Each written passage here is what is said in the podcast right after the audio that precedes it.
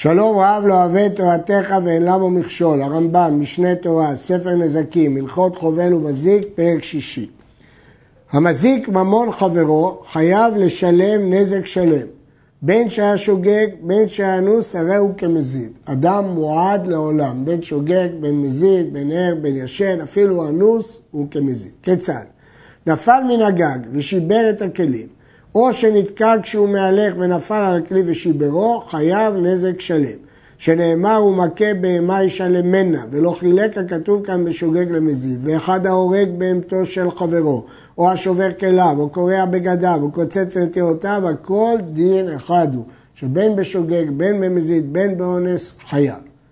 יש שמסבירים שהסיבה היא מפני שהאדם יש לו אחריות ושכל והוא צריך לצפות דברים מקודם, ולפי זה באונס גמור יהיה פטור. ויש אומרים שאדם חייב בכל מקרה, גם באונס גמור, אלא אם כן מישהו אחר אשם. במה דברים אמורים ברשות הניזק, אבל ברשות המזיק אינו חייב לשלם אלא הזיק בזדון. אבל בשגגה או באונס פטור, כי זה הרשות שלו. לכן רף הזהירות שלו הוא יותר נמוך. במזיד, בזדון, לא התירו לו להזיק. אבל בשגגה או באונס פטור. וכן אם היו שניהם ברשות, או שניהם שלא ברשות, והזיק אחד מהם ממון חברו שלא בכוונה, פטור. אבל אם זה בכוונה, הוא חייב.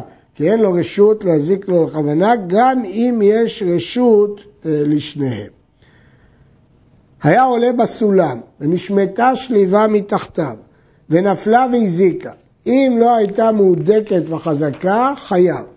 ואם הייתה חזקה ומהודקת ונשמטה או שהתליעה, הרי זה פטור, שזו מכה בידי שמיים, וכן כל כיוצא בזה.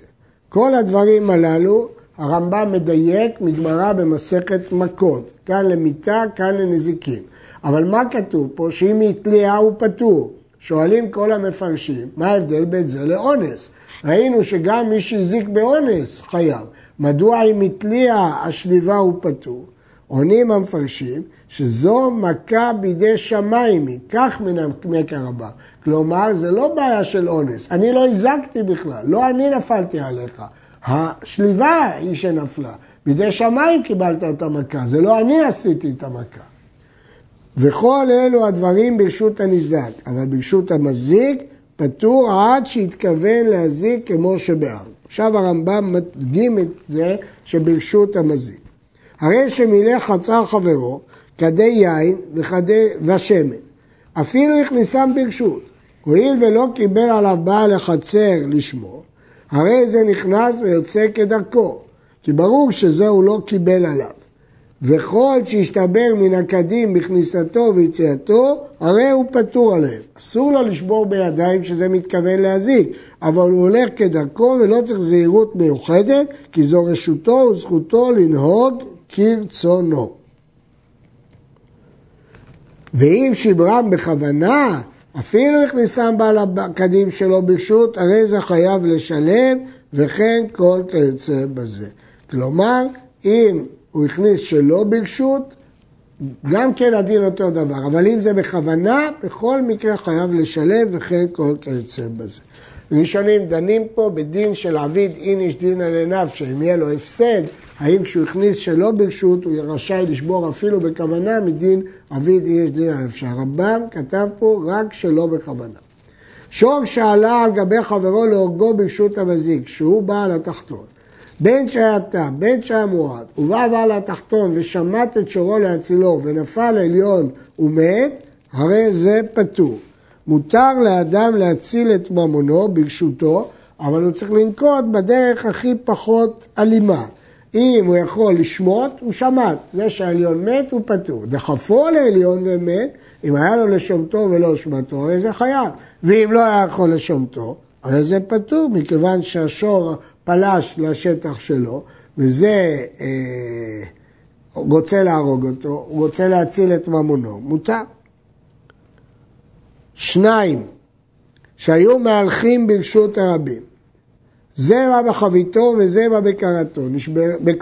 נשברה כדו של הזה בקורתו של זה פטור, שלזה רשות להלך ולזה רשות להלך. הוא לא הזיק בכוונה.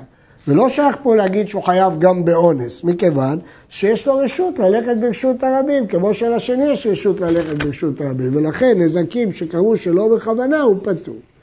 היה בעל הקורה ראשון ובעל החבית אחרון, ונשברה חבית בקורה, פטור. ואם עמד בעל הקורה לנוח מכובד מסעו, חייב.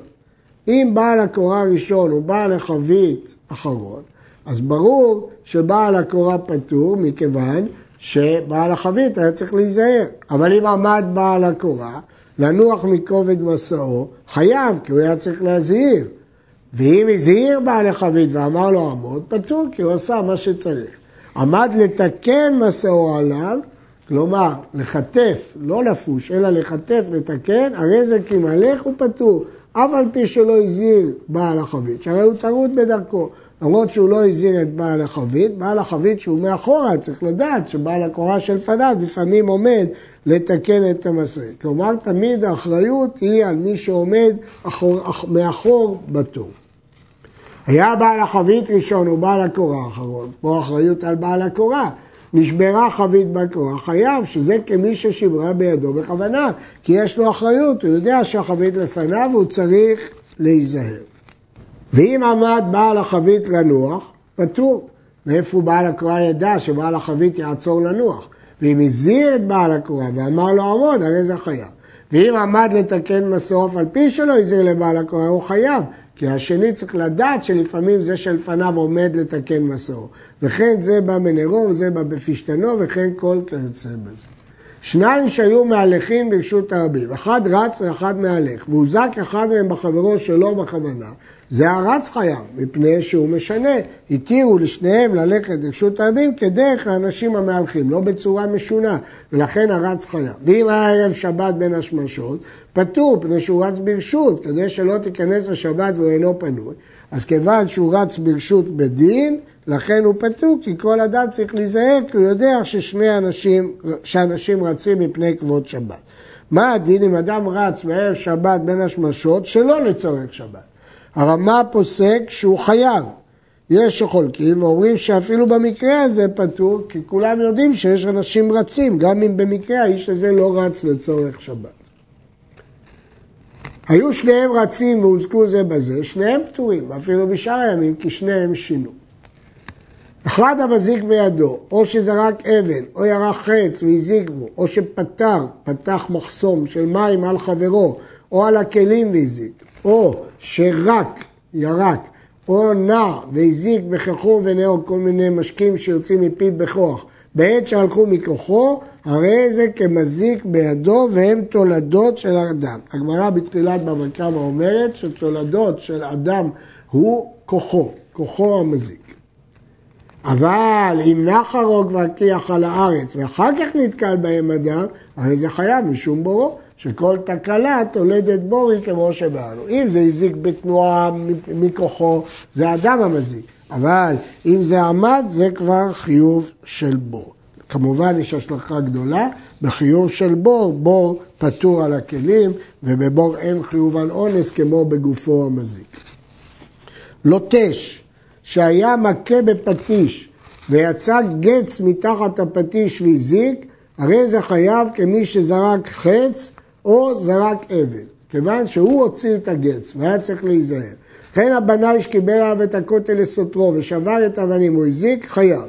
היה סותר מצד זה ונפל מצד אחר, פטור. ואם מחמת המכה, חייב, שזה כזורק חץ, הוא הזיק בו, הוא נתן מכה חזקה מדי, ולכן הוא חייב. הכובש בהמת חברו במים, הטביע אותה בכוח, או שנפלה ומנעה מלעלות, חסם אותה עד שמתה במים, או שהניחה בחמה וצמצם עליה מקום כדי שלא תמצצל עד שהרגתה חמה, חייב לשלם וכן כל כיוצא בזה. למרות שלכאורה זה נזק עקיף, רואים אותו כנזק ישיר והוא חייב לשלם.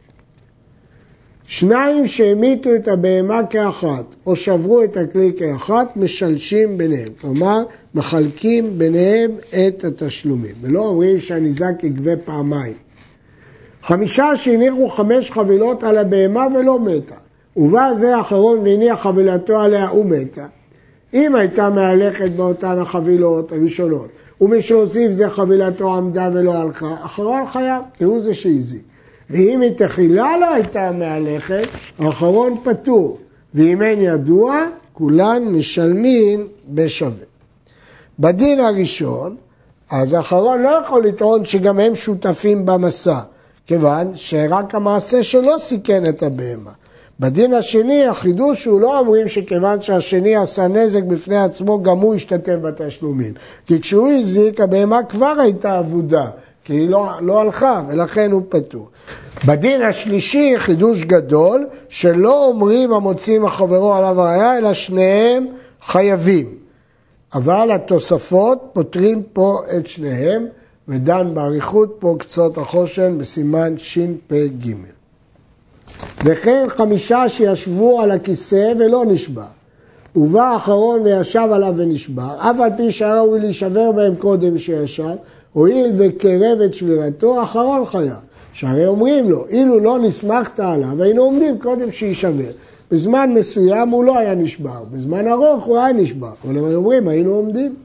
ואם ישבו כאחד ונשבר, כולם חייבים וכן כל כיוצא בזה. אדם ושור שדחפו בהמה או כלים, או אדם, או בהמת פסולה המוקדשים לבור, והוזק הנדחף בבור, או מת, או נשתברו הכלים, לעניין נזקי אדם או היזק בהמה, שלושתם חייבים. יש פה שלושה שותפים לנזק. האדם, הדוחף, ובעל השור, ובעל הבור, ומשלשים ביניהם, מחלקים ביניהם את התשלום. לעניין דמי ולדות וארבעה דברים שזה חיובים ספציפיים רק לאדם המזיק, אדם חייב ובעל השור ובעל הבור פטורים. לעניין כופר ושלושים של עבד, שזה נזק מיוחד לשור, בעל השור חייב, ואדם ובעל הבור פטורים. לעניין כלים ופסולי המוקדשים, אדם ובעל השור חייבים, אדם ובעל השור חייבים, ובעל הבור פטור. נרחיב בפטור של הבור. לבור יש פטור מיוחד על נזקי כלים מגזירת הכתוב, שור ולא אדם, חמור ולא כלים. כמו כן פטור משור פסולי המוקדשים. מה זה שור פסולי המוקדשים? שור שהוקדש, היה בו מום ונפדה. גם לאחר פדיונו חלים עליו קצת דיני קדושה והוא אסור בגזע ועבודה. הוא מותר רק לשחוט ולאכול אותו.